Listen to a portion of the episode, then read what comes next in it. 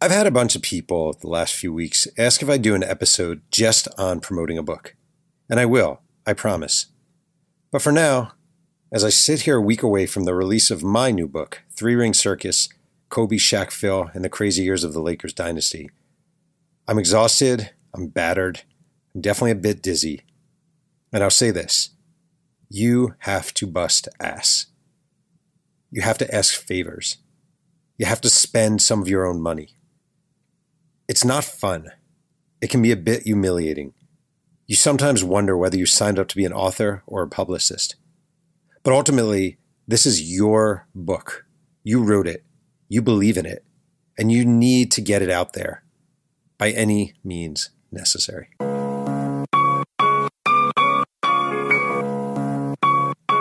My name is Jeff Pearlman. I'm the New York Times bestselling author of nine books and the host of Two Writers Slinging Yang, the podcast where one writer, me, talks writing with another writer every single week. Today's episode features Jeff Bens, the Manhattanville College writing professor and author of The Mighty Oak, a new book about the fictional hockey goon Tim O'Connor that I consider, sincerely, to be the best thing I've read this year. This is episode number 173. Let's sling some yang. Yeah, being quarantined sucks. And so does your podcast. All right, Jeff. So uh, I'm looking at you, and I haven't seen you since it's probably been seven or eight years. I was an adjunct in Manhattanville, and um, this book shows up. You sent you, you sent me an email, and you said, "Okay, send you send you my book." And and I'm not gonna lie, I am not saying I'm anybody because I'm I'm no one, and who gives a shit, and it's all doesn't matter. But like, I do get a good number of books sent to me through the years. As your books sell more, it seems like you get more books sent to you. And oh, all right, I'll, yeah, I'll, I'll read it. I don't. I mean, yeah, I don't know. And then I uh, I pick it up one night and I just start reading it. It's fucking great it's great. It is a great, great book. Uh, it's called The Mighty Oak. It's great. And I wonder, that, this is going to sound weird. Everything I write, I hate. Like I put it out there and I feel crappy about it until people start telling me they like it. You write this, you're done with it. Do you feel like I wrote a great book? This is great. Or are you like, I have no idea?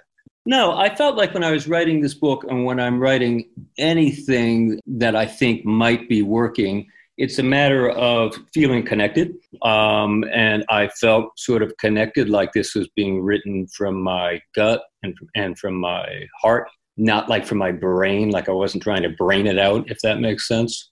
It's a long process. I started this book 10 years ago. Oh. Uh, yeah, this book took 10, you know, 10 years to get to 275 pages or whatever it is. But it was a feeling of when I finally got it to where I wanted it to be, I felt like, well, something had been had been completed. So it's not even a matter of, I, and I like the feeling of completion. Yeah. So it's not a matter of hating it or liking it. It's the feeling of a loop has been closed, and then with the publication of it, I feel like, okay, that's what it was meant for. I felt like when writing it that it might connect with people, hoped it would connect with some people and so here it is certainly connected with some people, you know, my publisher, I guess, and you. I don't even know what that means. I spent 10 years working on a book. That doesn't even compute in my brain. What does that actually mean? But what it means is like I'm, I'm drawn to place. So it takes me a long time to find a place that I'm interested in. Uh, a place that I feel like I can draw from and I can write from and I can respond to and, and, and react to and, and explore it.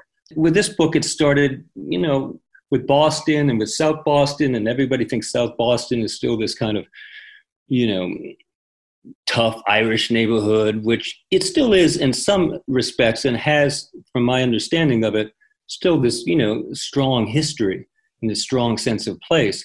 But it's also like so many places now, you can't buy in there for less than $600,000, $500,000. It's easy to spend a million dollars now in Southie.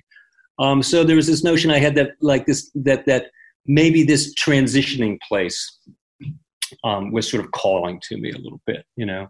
Um, and so I spent a lot of time and, and just getting a sense of the place and who would live there and, and what kind of character might, might, might come from there.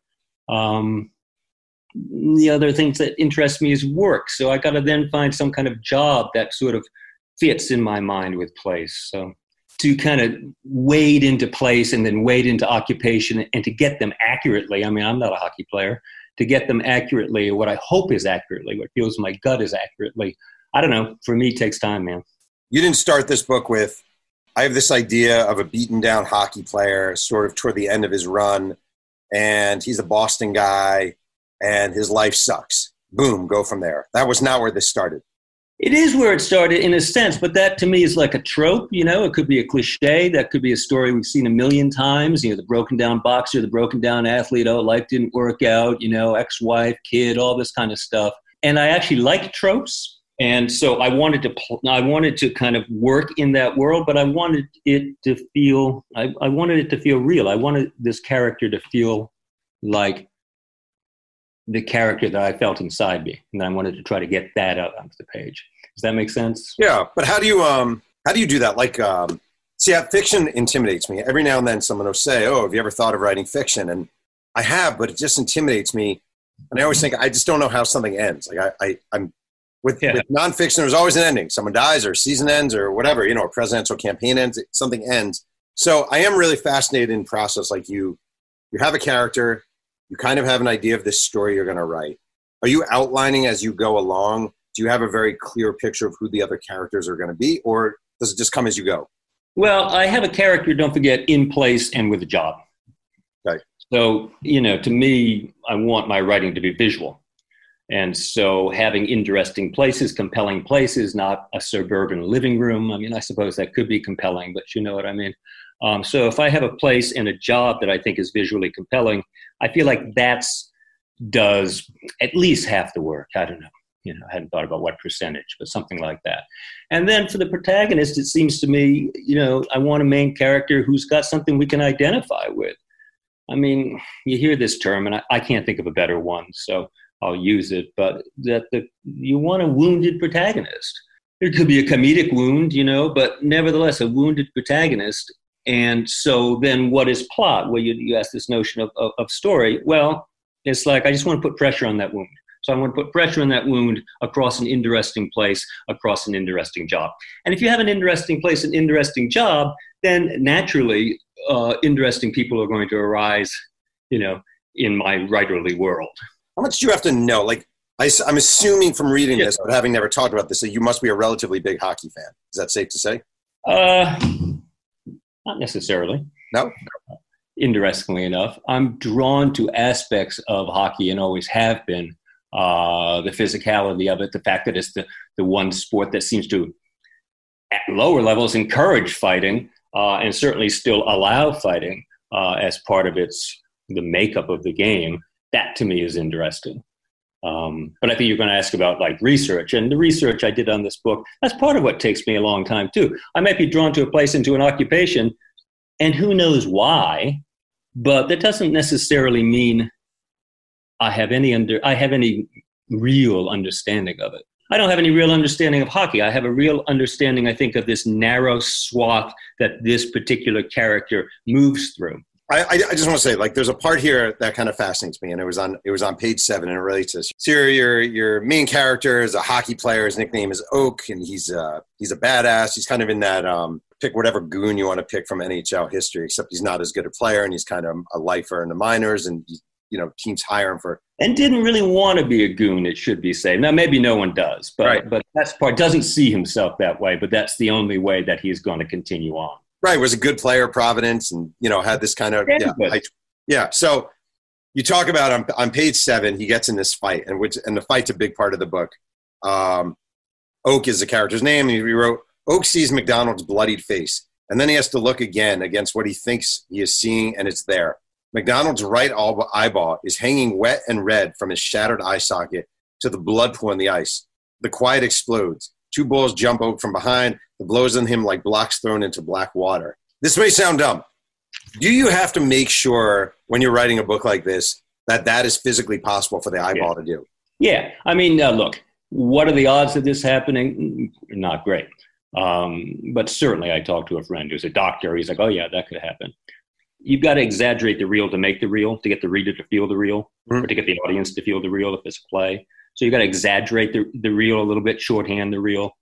So I wanted something that the reader would feel. It would have been easy to say crack his head open, you know what I mean? Because that would be accurate. Or you got nailed into the what the stanchion there like that Zdeno hit it from a few years back, you know. Right. Um, but why not have this? Why not have something that the character can't turn from? I'm sure a lot of students show up in Manhattanville and they just think, I can write creatively. Therefore, I'm just going to sit down. I'm going to write a story about a guy who's smoking a cigarette, and it's going to be great. I'm just going to write it because I'm a great writer and I can do that. It feels like every page here is oozing with research, um, research after research after research about little details about whether this can happen, whether that can happen, what it would smell like, what it would look like. And I wonder, I've never written fiction. How much research is there? How, how involved is it to make sure what you're writing is accurate to at least a reasonable degree? For me, a massive amount. Uh, I would feel terrible uh, and embarrassed if there were things that rang untrue. So to cover that embarrassment, potential embarrassment uh, uh, and disease, I um, I did a huge amount of research. Right. So you mentioned that I, that I that I teach creative writing, such as it is. Uh, I giant plastic containers filled with notes and books and DVDs, and I bring those in. You know, the big bins and I bring those in and they each one weighs now, you know, 30, 40 pounds. And I bring them in and I slap them on the table in front of the room. And I'm like, this is what you, this is what I have to do. Others don't. Uh, but this is what I have to do in order to write a novel. What are some of the things in your bins? Like what? What's some of the stuff for this book? If I were looking in your bins for this stuff. Oh man, as I say, I wish I could look at it. But first of all, tons of notes. I mean, this, some of this book started to take place more in El Paso, where the book starts, but it's not so much in there anymore. In fact, it's not in there at all anymore. Uh, but there's a lot of El Paso research, but all the hockey books. Uh, all the hockey shows, everything you can think of, from you know Probert to Dryden to uh, it goes on and, and on and on.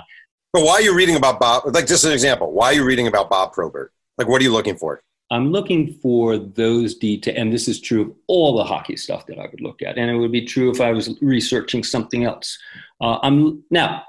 I got to say again that I'm drawn to this. This is a place and a job that I'm drawn to. If you ask me to write about, I don't know, a, a nuclear submarine team, uh, wow, that could be a great book.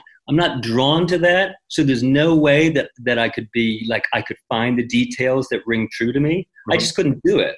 I think that's why maybe even for nonfiction, I can never make a career either of these things because uh, it, it has to be something that sort of pulls at me. So since I'm pulled at it, I feel like I've got this sense of, okay, that's a detail that strikes me, the me that was, that was attracted to this to begin with, that strikes me as accurate. It strikes me as accurate, these little things, you know. Um, so you can see language that's used over and over, uh, slang that's used over and over, and that could be a trap. You don't want to see. Uh, uh, it's my it's my strong feeling that I don't want to come across as someone who is claiming in any way to be an expert in the world of hockey and the world of CTE, which the book deals with.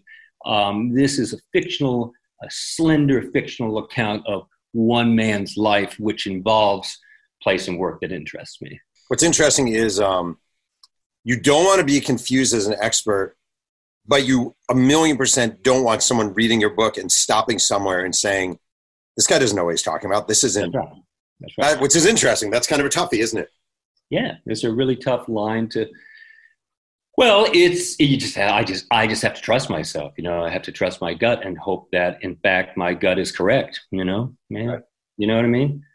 You kiss a lot of girls, Jeff. One thing I was thinking about. All right, so there's a point in this book where you bring in. So again, it's a hockey player. He's battered. Uh, he's been traveling around. He comes home because his mom dies, so he comes back to Southie, you know, which made famous from Good Will Hunting, and um, he's kind of down on his luck, and nothing has gone right, and he's he has no relation with his daughter, and blah blah blah blah blah. And you bring in this character Kip, yeah. And there was a moment where I thought, oh fuck, I swear, like, and it lasted about a quarter of a page where I thought, here we go. Like, he's going to turn into a nice guy, and Kip is going to be the endearing guy who becomes like his son, and he treats mm-hmm. him like he never had a relation with his daughter. So here comes, and you didn't. You actually didn't. I was so freaking relieved you didn't. It seems like in writing fiction, there has to be a natural pull, like a gravitational pull to go cliche that you really have to fight because cliches come so easy and cliched narratives are so common and we're so used to them. And I wonder, do you find yourself consciously or unconsciously trying to avoid things that might come too easily? Well, trying to avoid cliches, certainly. I mean, certainly. I mean, there's been so many books told. There's been so many stories told. I mean, you know, um, that I always talk about, like, you know, raising the cliche flag or something like that. So I feel like, you know, anything can be a cliche, but something might just be conventional. And that conventional, if it's honestly come to, can move into something interesting and hopefully powerful. Wait, what's the difference between the two, in your opinion? What do you mean? Okay, well, so just what you said. You know, I don't want to give too much of the book away since nobody's uh, has read it yet, but to suggest that, right, so this kid comes into Oak's life that's already raising the cliche flag, as you as you pointed out. It's like, oh man, like a kid comes in, and says, and by the way, he's got a daughter that he had when he was, you know, I mean, that's also raising the cliche flag to me. You know, a daughter he hasn't seen. It's, but that doesn't mean that to me, if it's something that I'm drawn to, that since I was drawn to it, it goes back to what we were saying uh, at the start, which is I feel like you got to write from your gut and, and your heart. And it's a true in body experience. Like I'm writing in the body of Oak and looking out from Oak's point of view. And I really feel that in my body. So I'm not trying to brain this thing out. Like if I were trying to brain this thing out, I'd be like, okay, there's this kid, and the kid comes in, and that starts to soften this guy because see, that's what children can do, and this sort of thing. The love he never had, this sort of thing, would be like it would just be too much up in the brain, and it wouldn't work. It is not connected to anything real. It's not connected to the felt sense of the character in the body. So I said earlier, okay, you know, a, a middle-aged housewife, to use that that cliched term and to use that antiquated term. Uh, how could you possibly write a good book about someone trapped in the conformity of, of suburban Kansas City who just worries about whether anyone used the the the, the, the, the you know the doilies in the in the guest bathroom.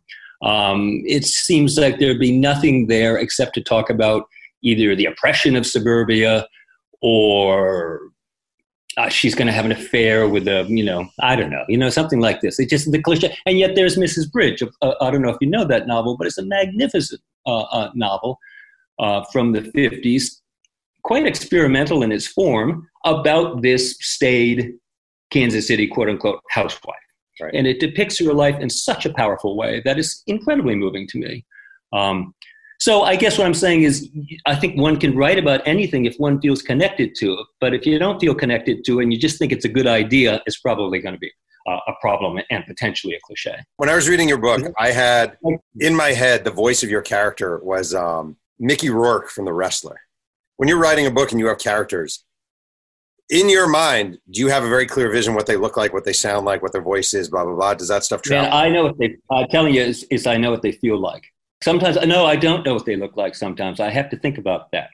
Um, so we did a revision of this book just uh, last January, something like that. So I had to go back. Obviously, you know, they bought it two years ago. And then there's always a, a, lag time, as you as you know, particularly I think for fiction. And we finally went back to it, and I did some rewriting on it, and worked with a great, great editor named Michael Signorelli, who really helped. But I couldn't remember if Oak had a beard or not and, and things like that. It's like, oh, what does he look like? That's right, you know. But man, I know what his face felt like. Strangely enough, right. uh, and I guess the whiskers didn't matter one way or the other too much. That's funny. um, how do you? Um, I miss fiction. Also intimidates me because it just seems like it comes with a million complications. I write a book about the Lakers, right? Um, yeah.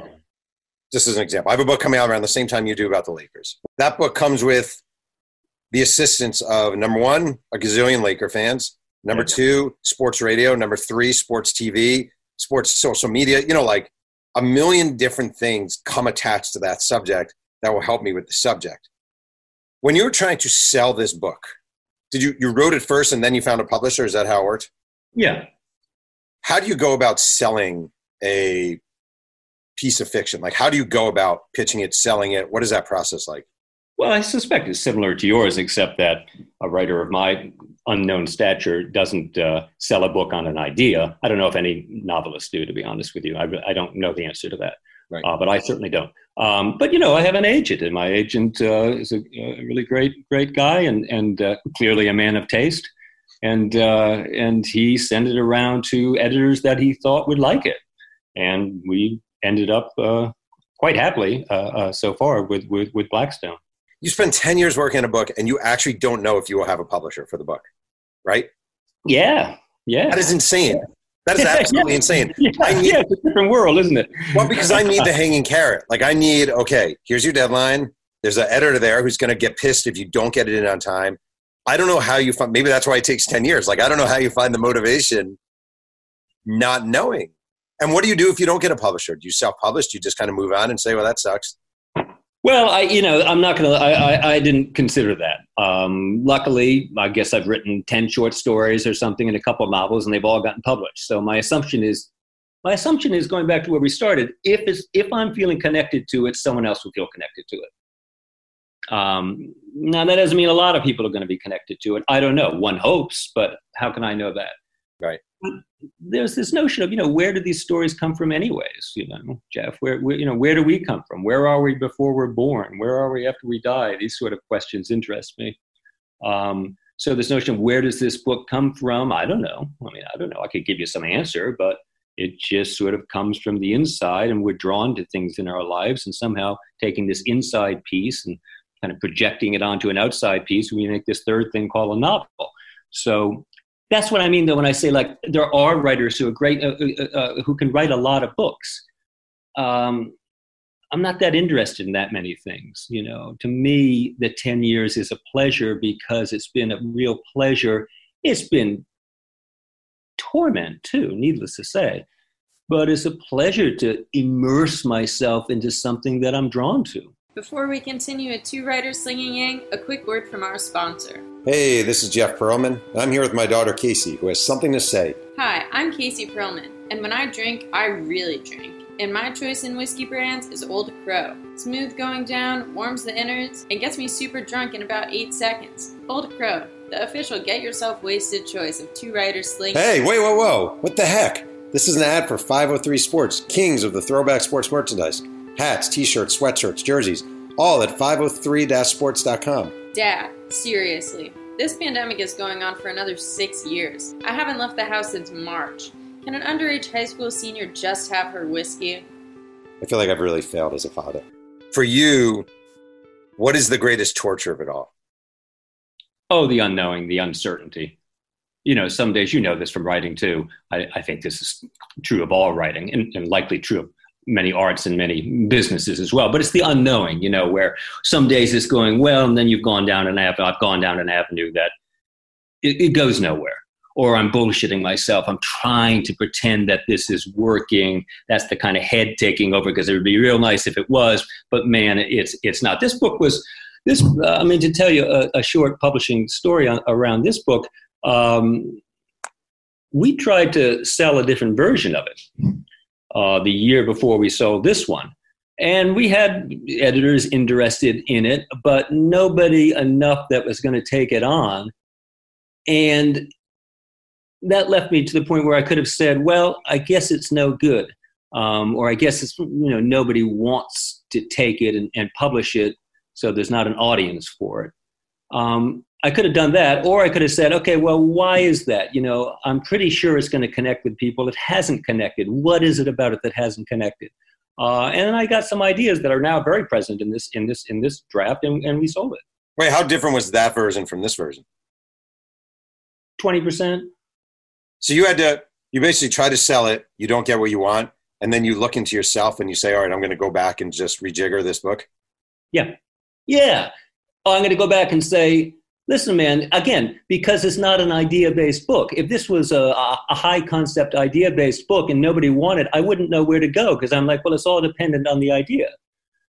But this book isn't per se directly and largely dependent on the idea. It's dependent on this world and this character moving through a series of high pressure situations. Um, and as I say, it's, I don't know, man. Like if this book hadn't gotten published, I would be, uh, and and to say getting published is not necessarily the end all. So I think I'll I'll revise that and say this book hadn't connected with people who didn't know me. In this case, agent, publisher, and some and some of the blurb people who I didn't know. I'm in that nice publisher weekly review. Um, I would have been shaken a little bit because yeah. the place I teach from um, is what produced this book. What do you mean? Trying to get the student writers to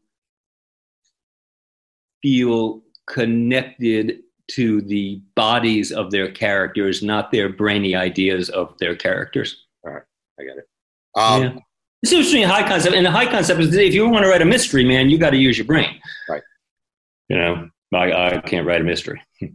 Um, are you as sort of fickle as I am, where um, you get a great Publishers Weekly review? It's so it's literally so I got a really good Publishers Weekly review recently too, right? And I get Sure. it, and you're like, yes, that's awesome. I'm so happy, mom, dad, look at this, blah blah blah, and it's like is literally some man or woman I've never met before, like one person who liked the book and wrote a review of it, and yet it made my freaking day. It makes no sense. It makes no sense, right? It makes no sense. Are you the same way? No, no, I'm much too cool and zen to admit to that. Yeah. yeah, I mean, of course. Listen, I mean, we want an audience. This is entertainment, after all. You know, I want people to like the book, of course. I mean, but you know how it goes over the years as we get as we get older, as we see more of life. It's like, all right. I mean, I've worked very hard too, in all aspects of life, to um, to let that be what it is. You know, one person's opinion, and I'm glad to have that opinion, and it feels really good. Yeah. And it's like, oh yeah, great, man. You got what I was trying to do. That's really cool. That feels good because that's what I was hoping you would get. And you put it so, you know, different, any blurbs or things like that. And you put it so beautifully uh, uh, back to me. That's what we're trying to do is what? Connect, right? Right. So, um, so it feels good to connect. But if I don't connect, what are you going to do? You know what I mean? What are you going to do? You don't know where those who are picking up your books, you don't know where they're coming from, what their expectations are. How can we know, Jeff? You know? It's funny. I um, every now and then someone will send me a, a, a picture of my Roger Clemens biography, which I wrote about a decade ago, Sure. and they'll send it from the twenty-five cent bin in a bookstore or the dollar bin at Books a Million. And um, Uh, I think when that first happened, it stung, and now when it happens, I just find it really funny because you realize it's just all a freaking crapshoot, and that's all it is. It's just a crapshoot, and you could write the greatest thing. Somewhere out there is the greatest novel ever written that four people read. You know, it's just a crapshoot. Maybe so. Yeah, I think it's more than a crapshoot. I think that's dis, dis, dismissing it a little bit. Um, I do. I mean, because clearly there are good books that also really connect with a lot of people, um, and the people aren't just reading the hype. They're not just buying into the hype. They are connecting with it. So I don't think I would say it's just a crapshoot. But of course, there's always an element of timing and, and luck and, and, and zeitgeist. You know. Will you give me thirty percent crapshoot? Can I get thirty percent? yeah, sure. All right, thirty percent. I'll take it. That sounds about right. That sounds about right. So, you know, my other book's long, long out of print, and uh, so sometimes I, I want copies of them, and I will buy used copies of my own book. Uh, you get them for a penny, oftentimes, by the way, uh, mine, anyways. Uh, and I and so and they you know they always say new or like you know in, in really good condition. So because and so those would be the ones that I would purchase. Uh, and I got one, and of course, it not only was not new and a really good condition, it was in decent condition. It was certainly in unread condition. And as I opened it up, there was my inscription to someone I know, by the way. so not only had they not read it, they turned it in and somehow ended up in back in my hands. And don't think that's not duly noted, Jeff. I, I won't say who I just I just want to say, same thing has happened to me. In fact, I think a bunch of my books signed are available on like eBay. Not that I've ever looked. I mean, I have, and uh, it's just you know, I'm looking right now. Albert himself, your 2001 book, available for actually, I got to say, a respectable two dollars and seventy nine cents. yeah, okay, that's good to know. because you can get my Clemens book for a nickel. That's Um, just there's more of them. Wait, I wonder if you go through this. So you, again, your first book came out in 2001, so we're talking almost two decades ago. yep. Um, are you a significantly better writer now than you were then? If you were to reread your book now, Oh yeah. would you be like, "This is trash," or would you like? no, no, I mean, I wouldn't. I don't get better writer again is one of those questions that it's like I, I don't know how to how to assess that really, to be honest with you, because if I could be a better writer now, I would be. Yeah. You know what I mean? So I don't. I'm trying my best. Um, but yeah, sure. Uh, I'm thinking of putting that book, you know, on Amazon as like a self-publish if if the people that put it out don't want to reissue it, which I doubt they will. Um, and I will definitely go through and give it a little gloss. I started reading it and I thought, okay, you know, I, I get it. Some of this, you know, I still feel connected to it, but perhaps some of the language delivery would be a little bit different. Right. How's that? Yeah. I mean, do you Um, feel you're a better writer now, or you're just the writer that you are now? And what are you supposed to do? You can't go back and be the writer you were, for better or for worse. I think I'm better now, actually. I think I've learned a lot of. I mean, you know what I think though that I, it's definitely more.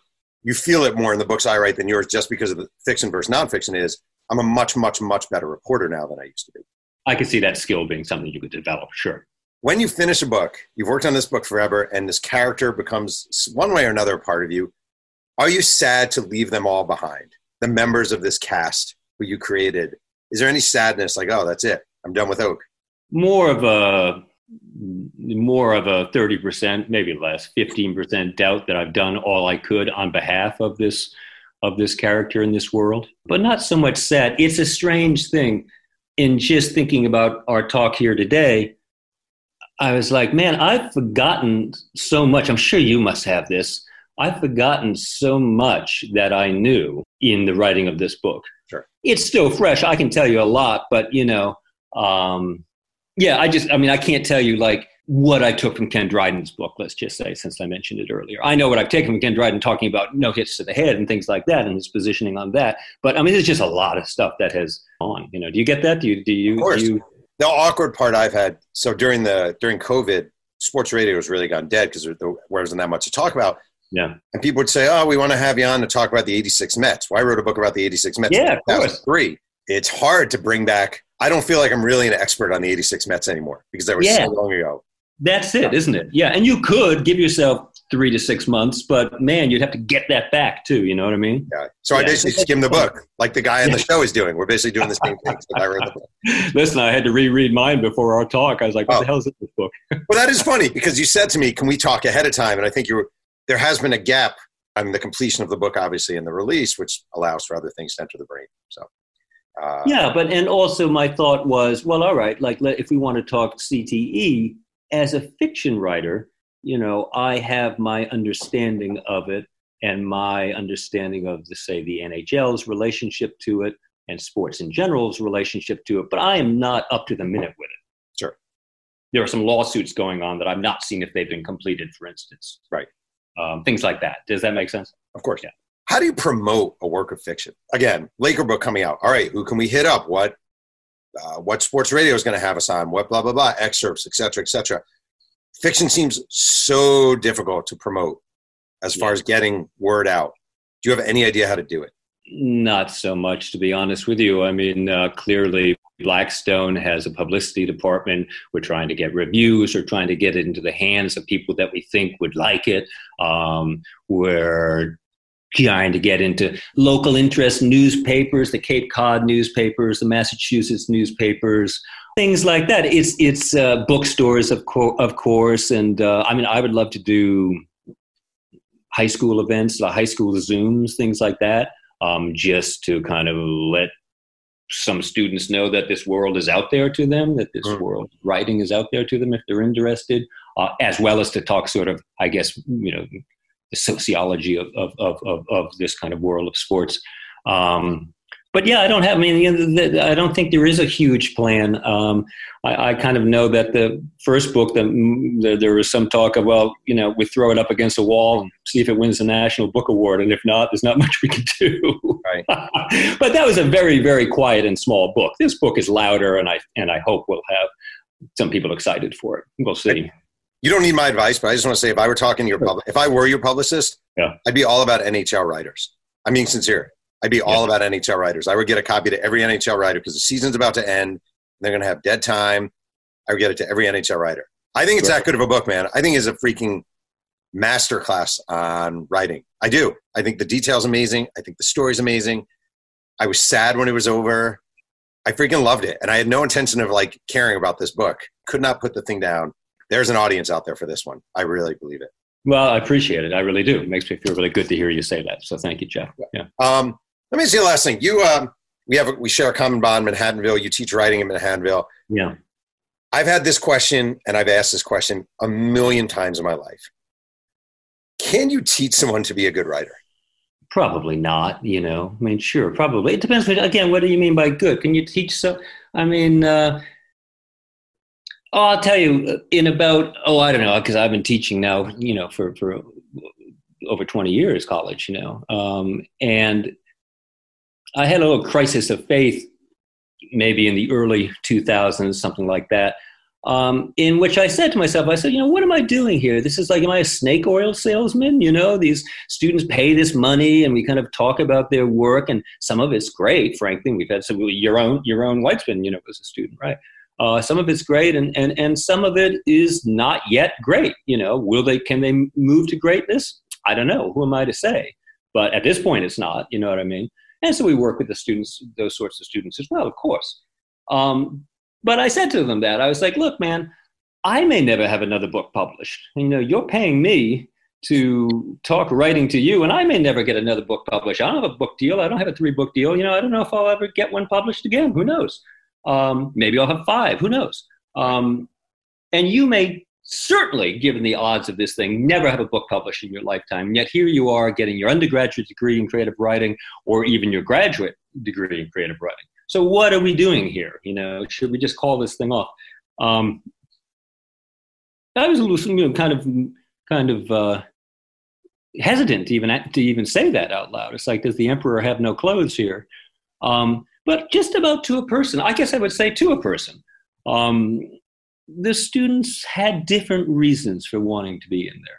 You know, they had this sense of improvement in their life. They had the sense of these stories were meaningful to them and the improvement of the stories was meaningful to them and maybe just to their friends or their to their family. Uh, and while they would like to get published that wasn't that wasn't just the reason to be there. Um, i don't know like you, do you have a tennis coach? Do you have a running coach? You know what i mean? I mean didn't you play tennis am i crazy? Oh, I ran though i did run you run, right. That's right. I mean, you know, maybe you knew you weren't going to get to a certain level, but you might have, you know what I mean? And so, nevertheless, there was an enjoyment in that process. I don't know. Uh, then I have to look at myself there, there and look at yourself. There is some enjoyment to this process. Oh yeah, of course. Yeah. I was listening to a, you know, so this, these podcasts are new to me, Jeff. You know, it's, it's, it's, I'm finally catching up to about the year 19, you know, 99 or something like that. Uh, but uh, so, of course, I was listening to some of yours, but I was listening to Annie Proulx. You know that writer? Mm-hmm. Yeah. Uh, she had a short podcast, and uh, she was saying that writing for her is a pleasure. And I was like, well, I'm not going to go that far, man. But yeah. and I remember like Flannery O'Connor's like, you know, if you can do anything, I think it was her. We'll say it was her. If you can do anything else, you know, you know, than writing, you know, do that, you know. uh, so I don't know. I'm somewhere in between in that. But if uh, I'm, let me ask you this: if if you knew you weren't going to get published again in some aspect, wouldn't would you still write? I mean, for enjoy, I guess for enjoyment, I would. But I, I mean? uh, yeah, I find the uh, the lows are very, very low. It's like the lows are low. It's like yeah, the lows are. I you know I once I interviewed a football player when I was working a Brett Favre book, and I asked him. Yeah. He played one year for the Cleveland Browns when they went three and thirteen, and then he played for the Packers when they lost the Super Bowl. Yeah.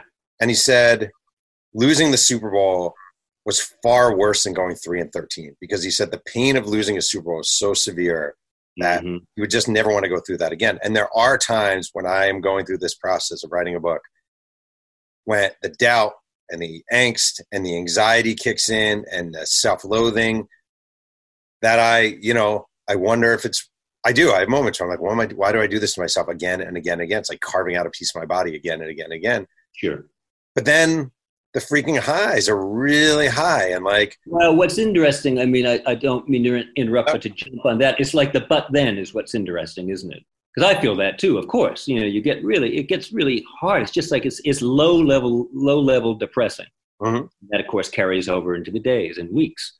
Um, so then what the you know let's just stop doing it. But here's the thing right?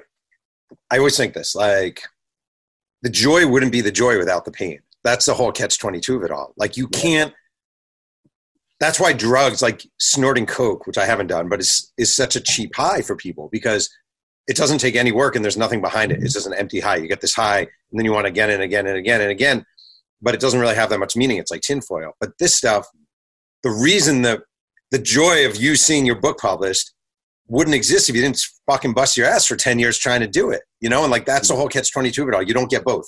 I mean, you don't get one or the other. You got to have them both.